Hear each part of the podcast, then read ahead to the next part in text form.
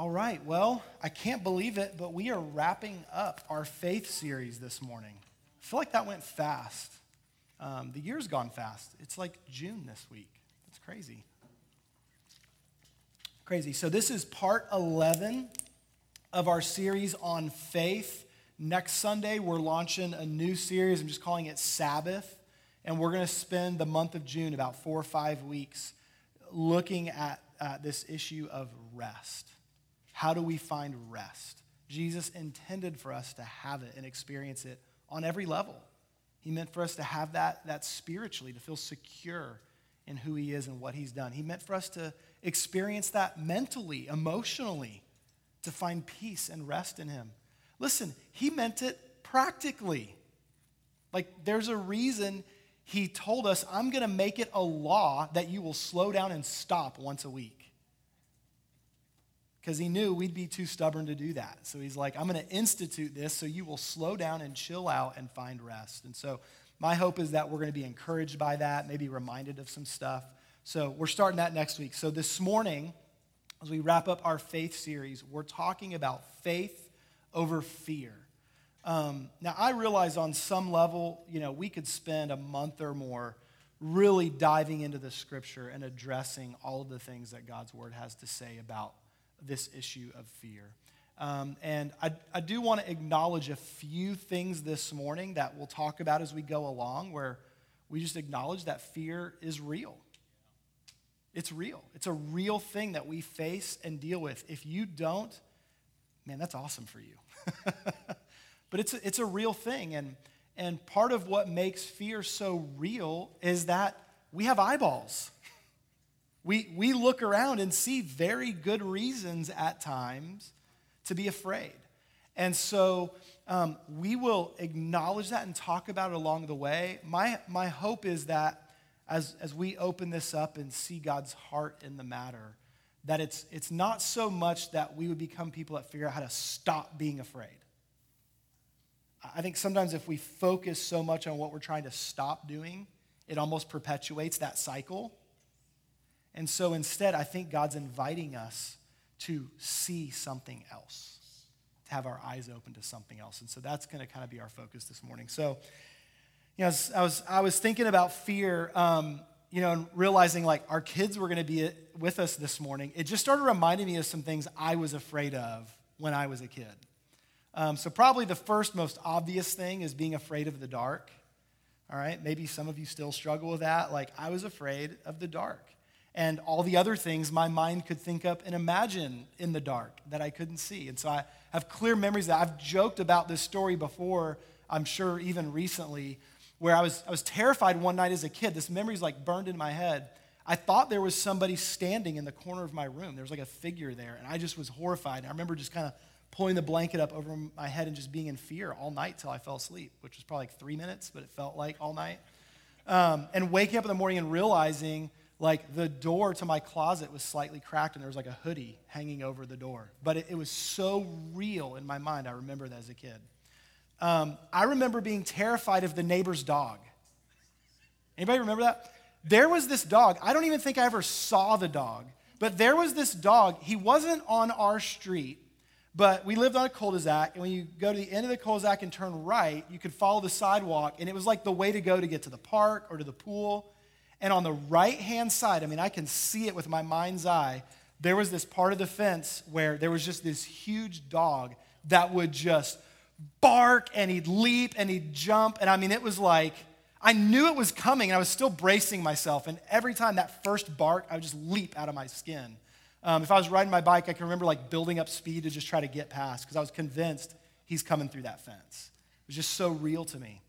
Um, I had an irrational fear about swimming pools. So our neighborhood swimming pool is like in an L shape.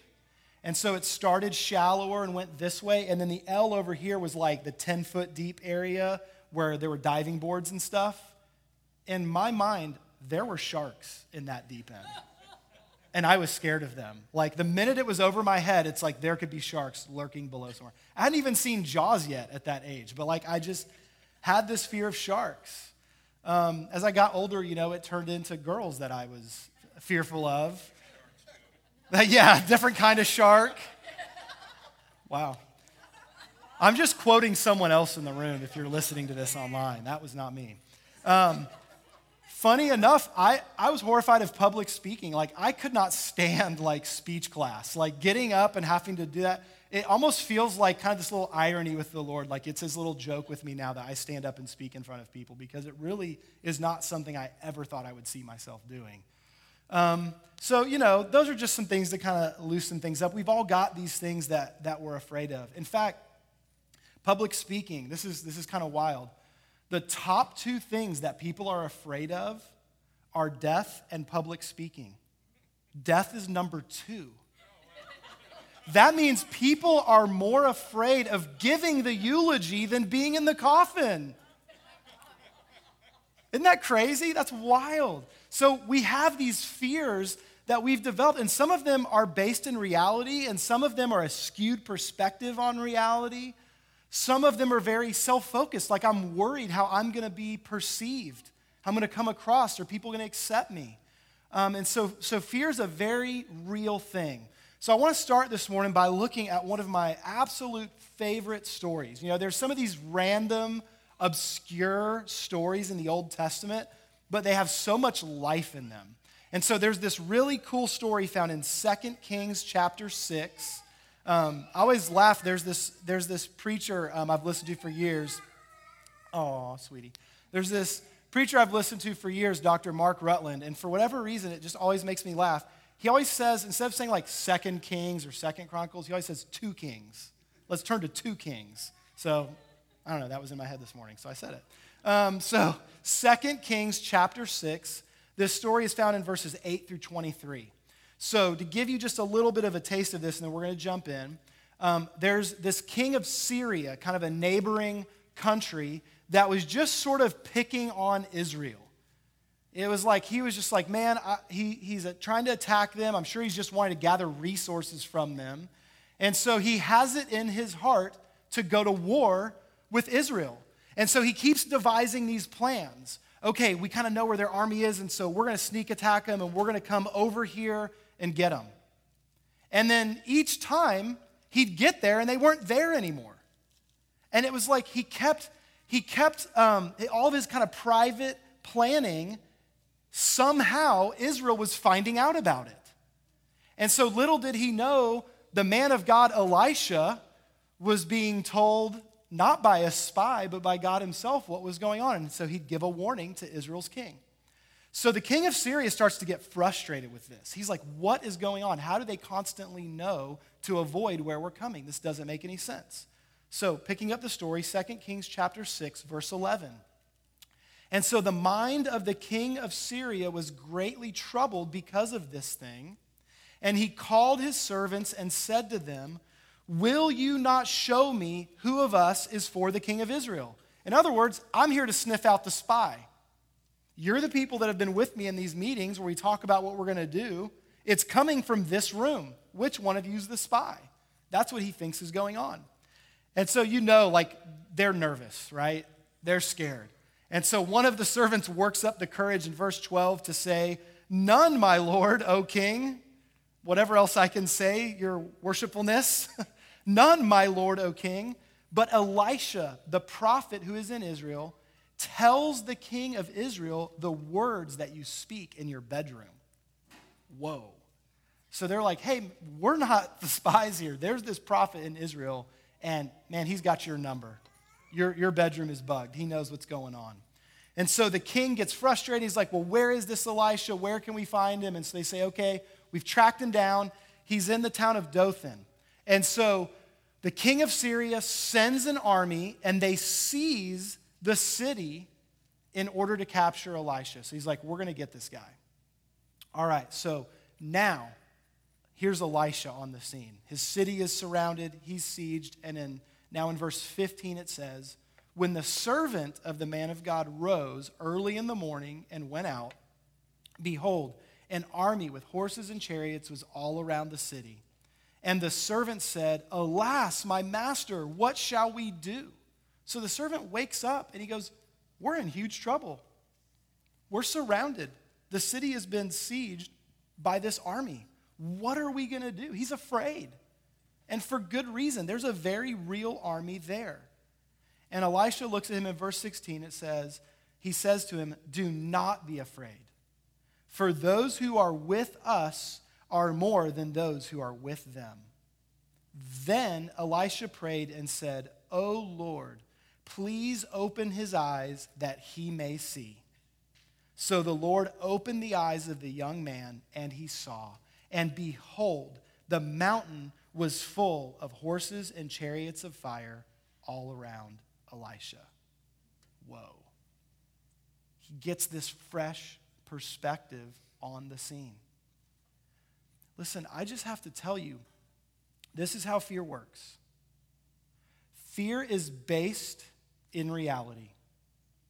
We see a real threat, we see a real problem that's either present or crouching, waiting. Feels like it's nearby. We see that. Fear is based in reality.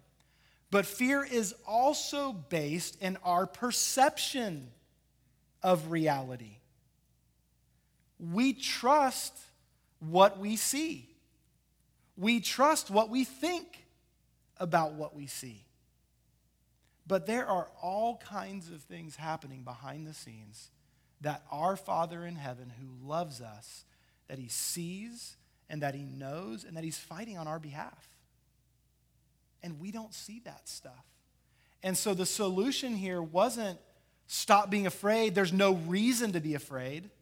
Have you ever been told there's no reason to be afraid? I think I've even slipped up and said, that to my kids. That's not really true. There's reason to be afraid, but you don't have to stay afraid because there's more to the story. And so the solution that Elisha offers is not to close their eyes and pretend that they're not under siege. See, many of us, the way that we've been taught or the way we've watched others around us deal with fear, or maybe just on our own we've tried to do it, we try to deny reality. We actually think that the way we can deal with our fears is to pretend like the problem isn't there. Let me put my head in the sand. Let me ignore the issue. That does not solve fear. It doesn't. In fact, it actually can make that fear become more real because we're not willing to face and deal with a real problem, a real threat. The way to deal with fear is to acknowledge the presence of the thing we're afraid of and then ask God to open our eyes to see what He's really up to. Asking Him to change our perspective, help us to see what we can't see. Fear cripples us from seeing the whole picture. That's the core issue. Now, what I love about this is the story doesn't stop there and it doesn't end the way you would maybe think. You know, there's other times where God's army shows up and immediately it's like the enemy gets wiped out, you know, by the angel of the Lord or something. Check this out. Watch what happens. Verse 18 now. So the servant, his eyes are open, he sees, and now Elisha continues to pray. And so, verse 18 when the Syrians came down against him, Elisha prayed to the Lord and said, Please strike this people with blindness. Don't hurt them. Don't kill them. Don't wipe out our enemy. Just make them blind, confuse them. So the Lord struck them with blindness in accordance with the prayer of Elisha. Verse 19 And Elisha said to them, Who's he talking to? The Syrian army. He's now talking to the very enemy that's there to get him, but they don't realize it because they're blinded. And he says to them, This is not the way, and this is not the city. These are not the droids you're looking for. Little Star Wars reference for you there. Um, Follow me, and I will bring you to the man whom you seek. I mean, this is like the original Jedi mind trick right here. And so he led them to Samaria. I mean, do you see the humor in this? Like, he's not just trying to get away, he's like, hey guys, come on with me, let's go. The guy you're looking for is over here. And he leads them to a whole other city. And as soon as they entered Samaria, Elisha said, O Lord, open the eyes of these men that they may see. So the Lord opened their eyes, and they saw, and behold, they were in the midst of Samaria. Now, what we don't realize is that means they were now in the midst of the Israel army. The king of Israel is there, and his army is now surrounding them. The very enemy who thought, I've got the man of God cornered, himself ends up being cornered. The tables are turned. And I love what happens here. Verse 21. As soon as the king of Israel saw them, he said to Elisha, My father, shall I strike them down? Can we get these guys? Shall I strike them down? And Elisha answered, You shall not strike them down. Would you strike down those whom you have taken captive with your sword and bow? He's like, Look, you've already got them captive. You're just going to kill them now? Is that the right thing to do? Set bread and water before them that they may eat and drink and go to their master. So he prepared for them a great feast. And when they had eaten and drunk, he sent them away, and they went to their master. And the Syrians did not come again on raids into the land of Israel. how do you how do you know that Syrian king is like, man, what in the world is happening over there? Like they know when we're coming, they know where we're going. I've got them besieged. Now we're besieged. Now they're just having a feast with us. What is happening? This is the very heart of God. Some of the biggest things that we're terrified of are not just things God wants to rescue us out of, He wants to turn the tables and see us share His love and His life, maybe with some of the very people or circumstances that we're terrified of. the very things we're afraid of are things God wants to use to show off His glory, His power, and communicate His love. Enemies can actually become our friends when we aren't governed by fear. When instead we go, God, give me your heavenly perspective on this issue. Some of us are avoiding conversations that need to happen. We might even be avoiding our spouse right now. There's some hard thing that we need to talk about, and we're fearful of that conversation, that thing. And yet, we don't even realize that we're actually letting a wedge come in and grow. And our fear is keeping us from having a healthy, needed conversation that can actually bring us closer than ever. But we're afraid. Or maybe that's a, a friend or a family member. I, I don't know. The things that we're afraid of are various. And they can be complicated and they can seem overwhelming. But our God is powerful and He's huge and He's with us. He's for us. And so, at the simplest level, if you hear nothing else this morning, you can simply say, God, would you change my perspective? I want to be like Elisha's servant. Would you help me to see what I can't see? Give me healthy perspective. So, I want to give, give us three practical ways that we can look to God and conquer our fear. I want to give you just something you can kind of chew on, some action steps, all right? Three ways that we can look to God and conquer our fear.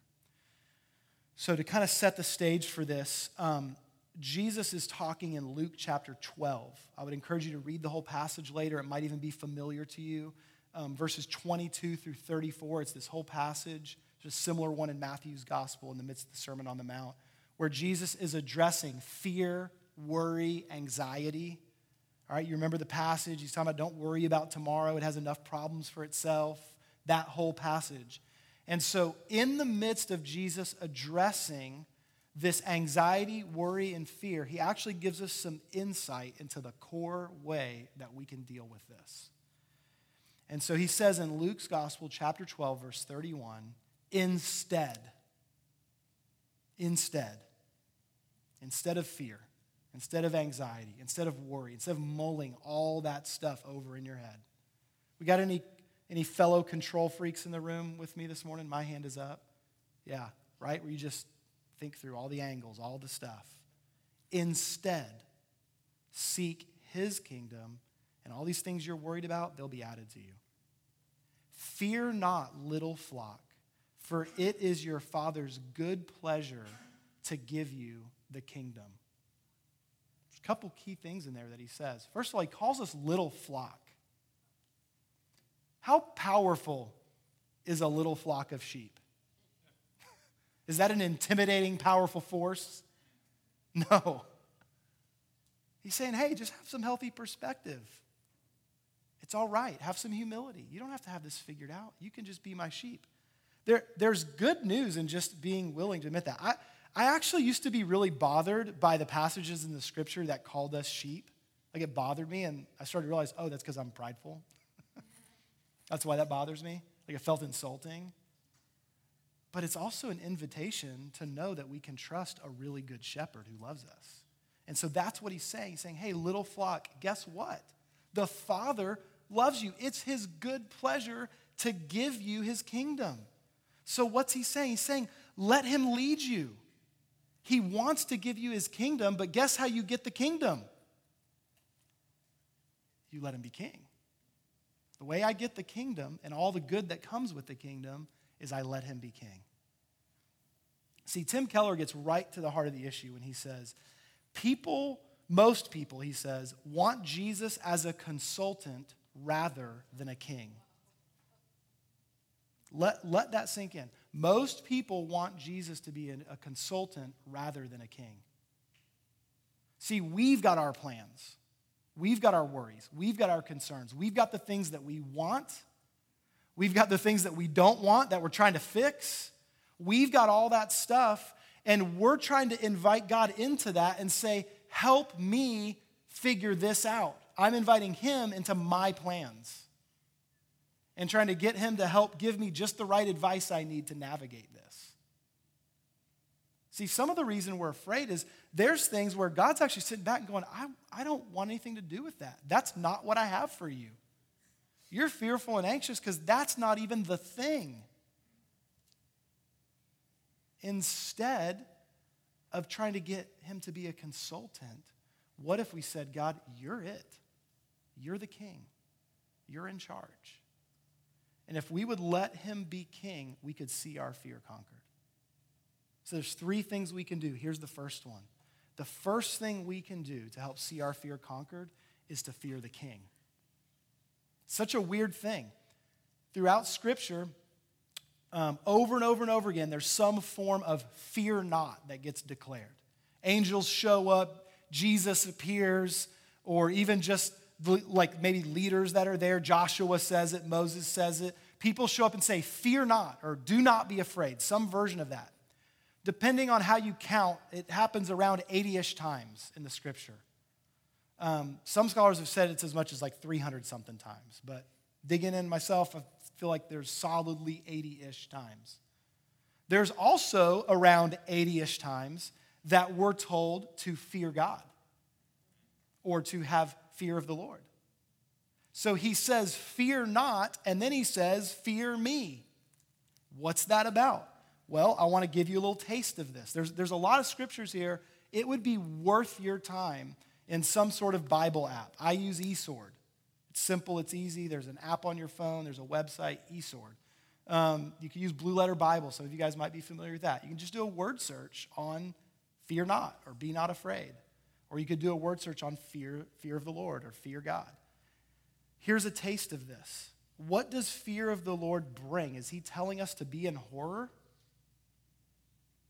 No. But he is telling us to be in awe.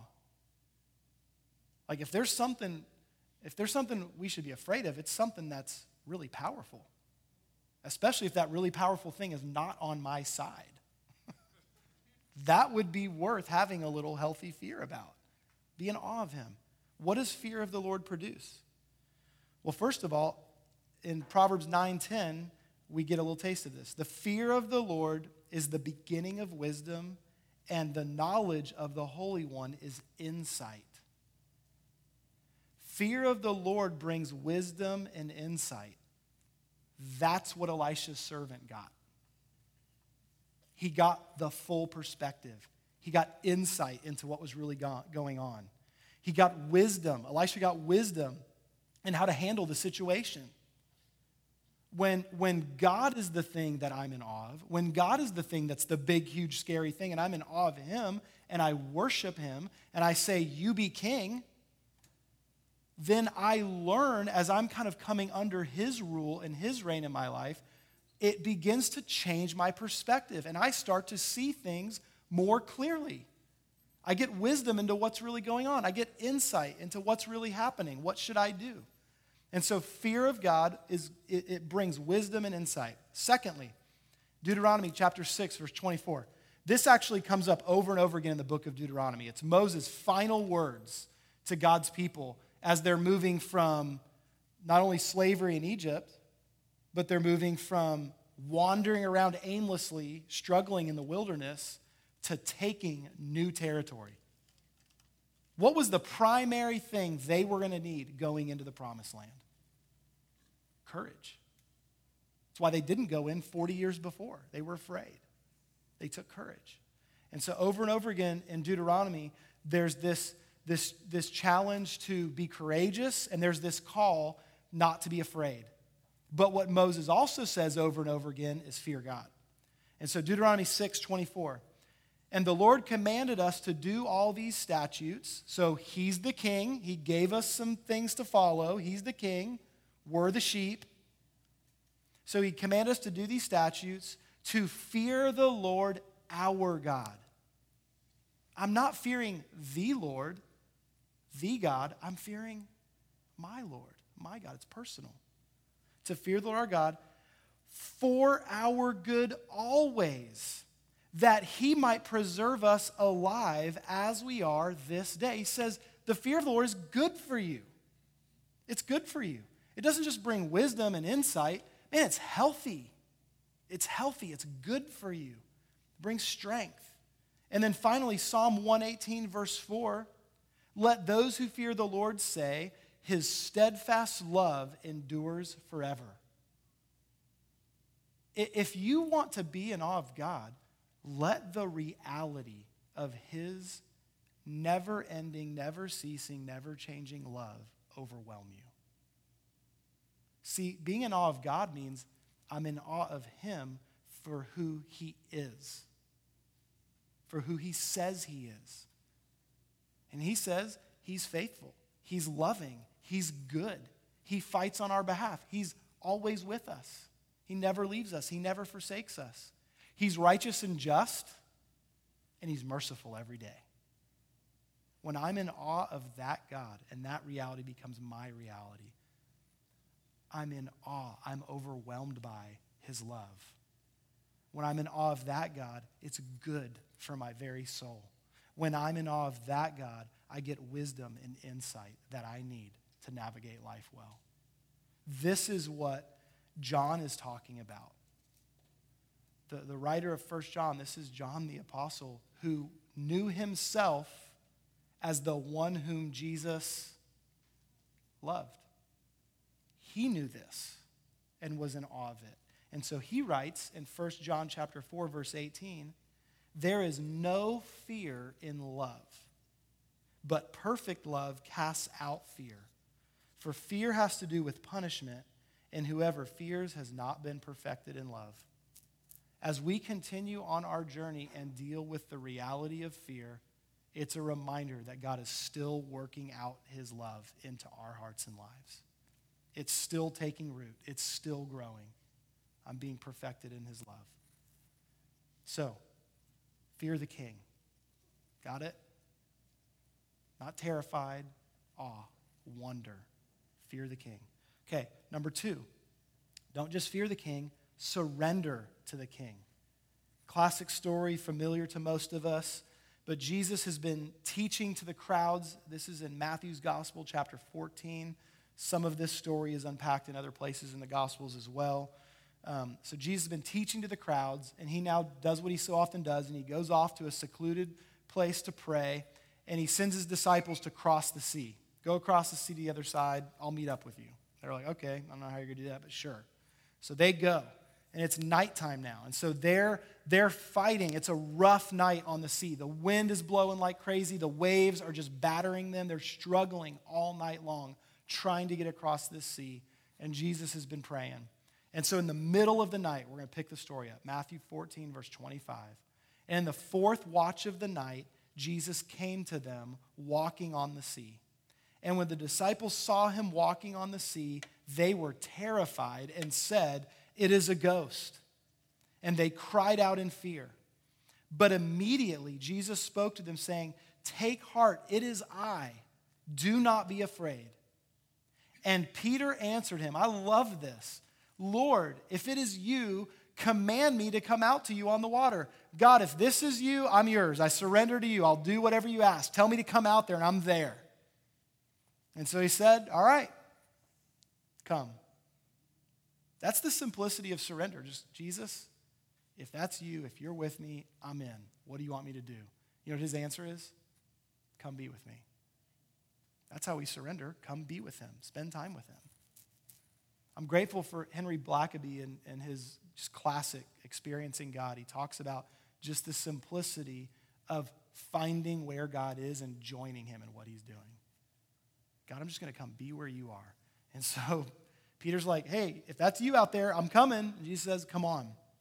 And so Peter got out of the boat and walked on the water and came to Jesus. Every now and then, we need to stop where there's a period.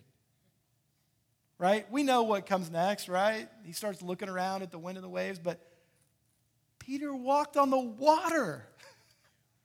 Jesus isn't the only one in the scripture who walked on water. Peter did too. He got out of the boat. The wind hadn't calmed down. The waves hadn't stopped. It's these rough seas that they can barely survive in a boat, and they're seasoned veterans. These are fishermen. They live on the water, and they're like, this is brutal. And Peter goes out and he walks on the water. How did he overcome that fear two seconds before they were terrified in the boat? He sees Jesus and surrendered to him. All right, you're saying come, I'm with you. And so his perspective was right. His eyes were on the one he was surrendered to. And he starts walking out on the water. I love that he walked on the water. I'm also thankful that he's just a real dude and he also sunk. I'm grateful for that too. If it just said to me he walked on the water and him and Jesus strolled the rest of the way, I'd be like, I'm in trouble. Could never do that. But he didn't. Verse 30 when he saw the wind, he was afraid and beginning to sink, he cried out, Lord, save me. And Jesus rolled his eyes and said, Really, Peter? No. Jesus immediately reached out his hand and took hold of him, saying, O you of little faith, why did you doubt? And when they got into the boat, the wind ceased, and those in the boat worshiped him, saying, Truly you are the Son of God. See, Peter both walks on the water and sinks in fear. That's the journey of faith right there. There's times where, man, our sight's correct, we're in awe of Him, we're surrendered to Him, our perspective is on track because we're just looking at Him. And man, we just find success in our journey of faith. And there's other times where just the reality of life and what's happening around us catches our eyesight and we stumble in fear. And the beauty of, of Jesus is that he's right there. He corrects the lack of faith, but it's not judgment. He's not angry at him. He's like, he's right there to pick him up by the hand and go, come on, let's keep going, bud. And lifts him up out of the storm, out of his feeling of, I'm drowning. Ever felt like you were drowning in fear? Jesus isn't there going like, man, you didn't have enough faith? What's up? He's like, no, I got you. I love you. Come on. I'm with you. Now trust me. Trust me. He rescues him. I love that. And then the story finishes and they just they worship him in the boat. That's faith. There's times where we're worshiping him because we're rejoicing at just having firm footing and progressing in our walk. And there's times where we're worshiping him from the place of, God, I need you to rescue me right now. The most sincere form of worship is surrender. The most sincere form of worship is not showing up on Sunday and singing a few songs. That's a cool way we can express our hearts. We can reflect on his goodness. We can declare our love back to him. It's an important and powerful form of worship. It's not the ultimate form of worship. For example, why is giving considered a form of worship? Because it hurts. That's surrender. That's sacrificial. It hurts. Why is serving him? Why is helping other people a form of worship? Because, man, I'm giving up time. My time's valuable, and I'm giving it up to do something. I'm worshiping Him.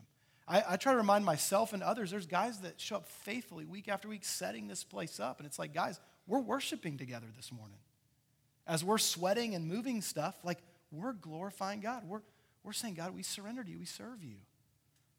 Surrender is the most sincere form of worship. Man, you surrender to a king and you discover that king is really good and he loves you, that'll, that'll conquer some fear. That'll conquer some fear. So, fear the king, surrender to the king, and then finally, it's just, it's just as simple as this receive the kingdom. Sometimes we're missing out on these good gifts that he's giving us, wants to hand us, because we're over here with our hands trying to grasp something we can't get our hands on. I'm trying to get at something that I don't have. I'm trying not to lose something that I do have. So I'm clinging and holding. I'm terrified of what might happen with my kids. I'm terrified of what might happen with my money. I'm terrified of what might happen with my job. I'm, we get caught up in what we might lose, so we're grasping to hold it. Or we're caught up in trying to get our hands on things we can't quite get our hands on. And he's saying, Listen, I want to hand you the kingdom. It's my good pleasure.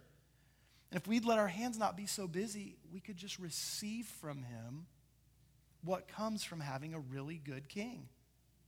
There's benefits to having a king. Fearing the king sounds difficult. Surrendering to the king, that sounds really hard. It is. But the beauty of having a king, we were just talking about this this week, the beauty of having a king is he protects me, he provides for me. If I have a good king, it's cool, the stuff that comes my way. And so we can receive the kingdom from him. So I just want to give you a taste of this. I'm just going to read some of this and just briefly in passing, I'll mention a few things. But receiving the kingdom. I was, I was reading through this scripture where it's just over and over again the fear not and then what he offers in return. And so, just in the book of Isaiah alone, I was seeing all of these cool promises.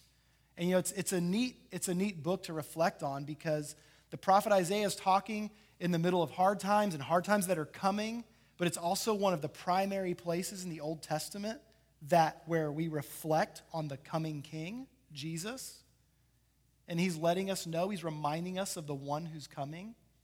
The cool thing for us now is that's past tense. That king is here. That king has come. And he's doing the things, he's done the things that the prophet was saying would eventually come. It's available to us. So just let some of this get on you this morning. Let some of it get in you. Isaiah 41:10. Fear not, for I am with you. He's not a distant king, he's a present king. Be not dismayed, for I am your God. I will strengthen you, I will help you, I will uphold you with my righteous right hand. It's not your righteousness that has to pull it off, it's mine. I'm righteous enough for you. I'm strong enough for you, and I'm with you. And so I'm going to help you, I'm going to strengthen you, I'm going to uphold you. Don't be dismayed. I'm with you. I love the withness of God.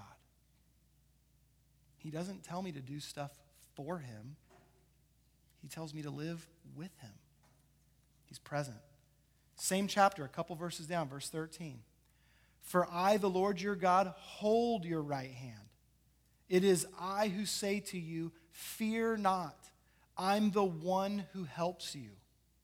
Man, how much less scary would the stuff I'm facing be if I realized I'm not sitting here trying to pull myself up by my bootstraps and do it myself. I'm holding on to my dad's hand.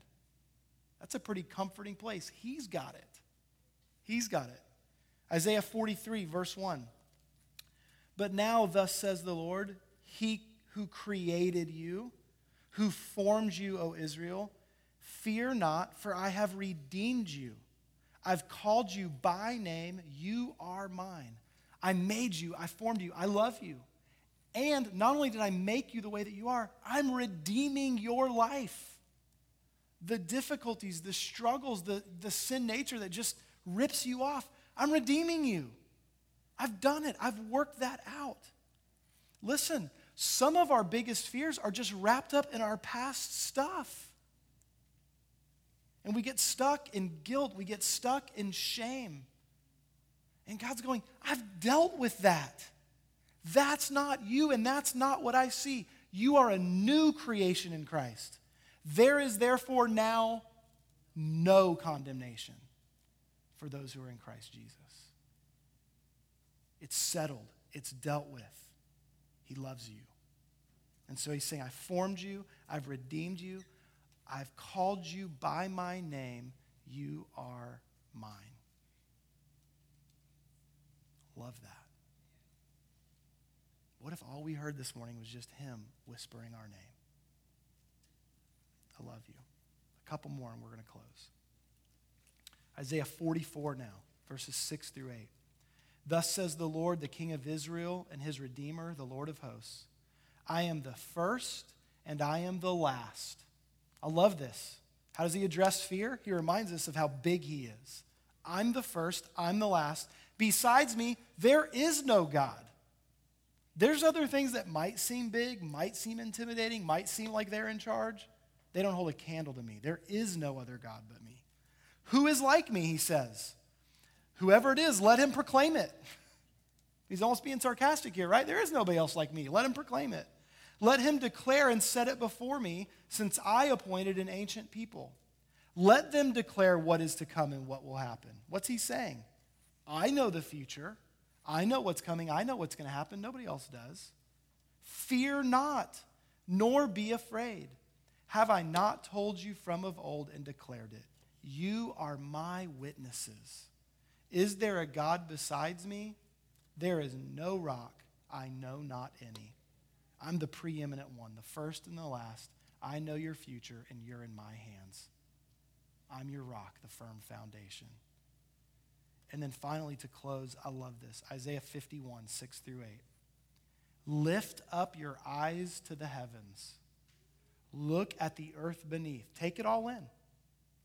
Take it all in. The heavens, they'll vanish like smoke. The earth, it'll wear out like a garment. Those things that feel so real and so powerful and like such a big deal right now, they'll turn to dust. And they who dwell in it will die in like manner. Okay, maybe you're not fearful of stuff. Maybe you're afraid of some people, some situations with people that you need to deal with. Hey, guess what? Man's dust too. But my salvation will be forever, and my righteousness will never be dismayed. Listen to me, you who know righteousness, the people in whose heart is my law. Fear not the reproach of man. We don't have to live in fear of man, nor be dismayed at their revilings. He doesn't say people aren't after you or aren't making life difficult on you. He's saying you don't have to be in fear of what they're trying to do to you. You don't have to fear man. Look at me. For the moth will eat them up like a garment, the worm will eat them like wool, but my righteousness will be forever, and my salvation to all generations. We have a king, and that king can help conquer fear. He's with us when we're stumbling through and figuring it out. But if we learn to fear him, if we learn to surrender to him, and we learn to open up our hands to receive the kingdom he wants to hand us, that takes faith. It takes faith to look to him. It takes faith to let someone else be in charge of your life. It takes faith to trust that what he has for me, what he wants to place in my hands, is good. And I can choose to do that and watch how faith will win over fear. That's what he'll do. Let's fear the king, let's surrender to the king, and let's receive the kingdom from the king. We open this series by saying that we're all on a journey towards home. It takes faith to see our way clearly. Fear will come along the way, but let's not have let it have the final word. Let's choose faith over fear. Amen. Let's pray. God, we choose to remember you today. We acknowledge you. We look to you. God, we thank you that you want to be our king. you love us, you pick us, you choose us. God, thank you that when we stop and let you capture our eyesight, when we have that perspective shift where we see you, God, we, we experience your love, we receive your goodness. God, it gives us wisdom and insight to begin to see more clearly. And so, God, help us to, to have a healthy fear of you, to live in awe of you. Help us to be a people who surrender to you, God, by faith, letting you be king. And Lord, when we stumble, when we trip, when we fall, I thank you that you pick us up. You dust us off. You love us, and we keep going. God, ultimately, I pray that we be the kind of people that don't feel like we have to grab and hold and protect things we're afraid of losing. We don't have to fight and claw to grasp the things that we're afraid we'll never get our hands on. But God, we could lift our eyes to you and we can open our hands to receive your kingdom. Thank you that in your kingdom we receive protection, provision, goodness, and life from you. God, we love you and we trust you. It's in Jesus' name we pray. Amen.